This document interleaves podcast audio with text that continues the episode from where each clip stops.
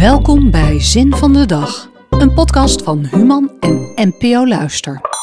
I've just met a wonderful man. He's fictional, but you can't have everything. Mia Farrow. Stel je het volgende voor.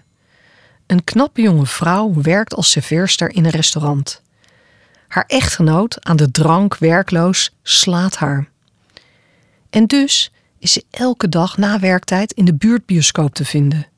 Ze is verslingerd aan melodrama's. Op een dag gebeurt het.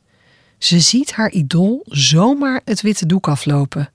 Hij dringt haar leven binnen, ondanks de protesten van de acteurs die op het witte doek achterblijven en niet goed verder kunnen met de film nu de hoofdpersoon weg is. Dat is in het kort het verhaal van A Purple Rose of Cairo uit 1985, een film van Woody Allen met zijn toenmalige echtgenote Mia Farrow in de hoofdrol.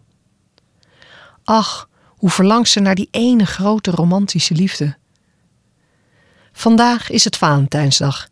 En dat is natuurlijk niet een dag om realisme uit de kast te trekken, om je verwachtingen flink te temperen. Nee, Valentijnsdag, dat is die onmogelijke dag omdat hij bestaat bij gratie van het verlangen, het wachten, het onvervulde, de verwachting.